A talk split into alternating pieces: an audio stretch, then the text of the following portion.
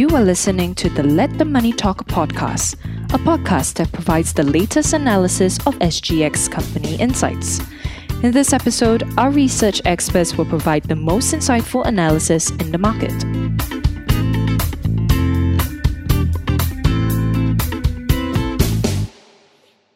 Thank you for joining us in this podcast. My name is Paul Chew, Head of Research with Phillip Securities Research. And in this episode, I will be covering UG Healthcare Corporation fourth quarter June 21 results.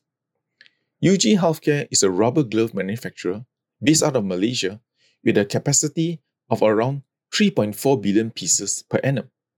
Our report was dated 31st August 2021 and titled Limited Selling Price Visibility, as there is uncertainty over the direction of glove prices in the near term. UG's PATMI jumped 73% year on year in fourth quarter 21 to 29.5 million from higher volumes and prices. The results was within expectations with FY21 PATMI at 103% of our forecast.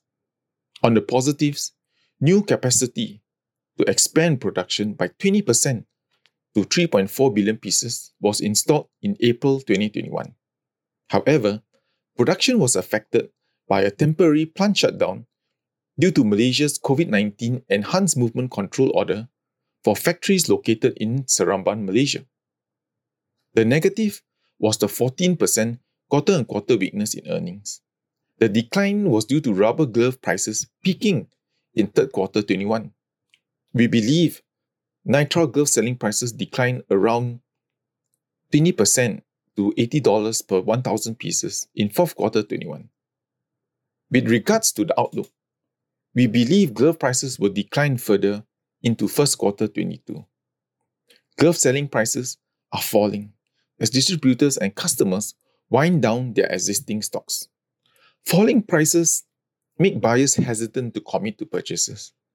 Prices could deteriorate further as Malaysian manufacturers' production recovers from the COVID 19 mandated shutdowns and cuts in utilization.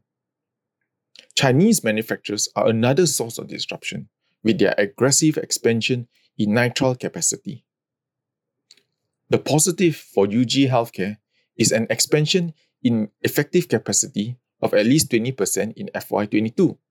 There would be another 35% jump in effective capacity to 4.6 billion gloves in FY23. Improved scale brings down production costs.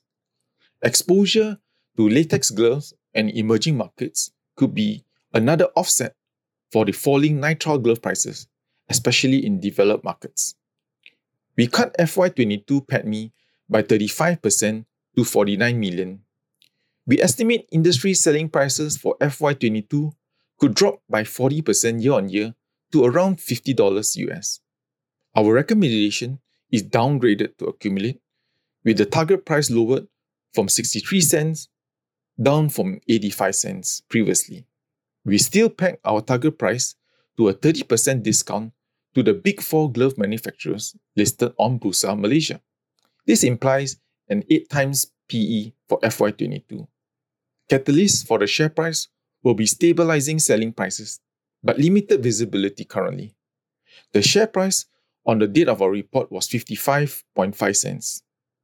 It implies a total return of 14.4%, including a dividend yield of 0.9%. Thank you very much for listening. If you enjoyed this podcast, please forward it to others, share it on social media, and leave a review. Follow this channel to hear our other podcasts.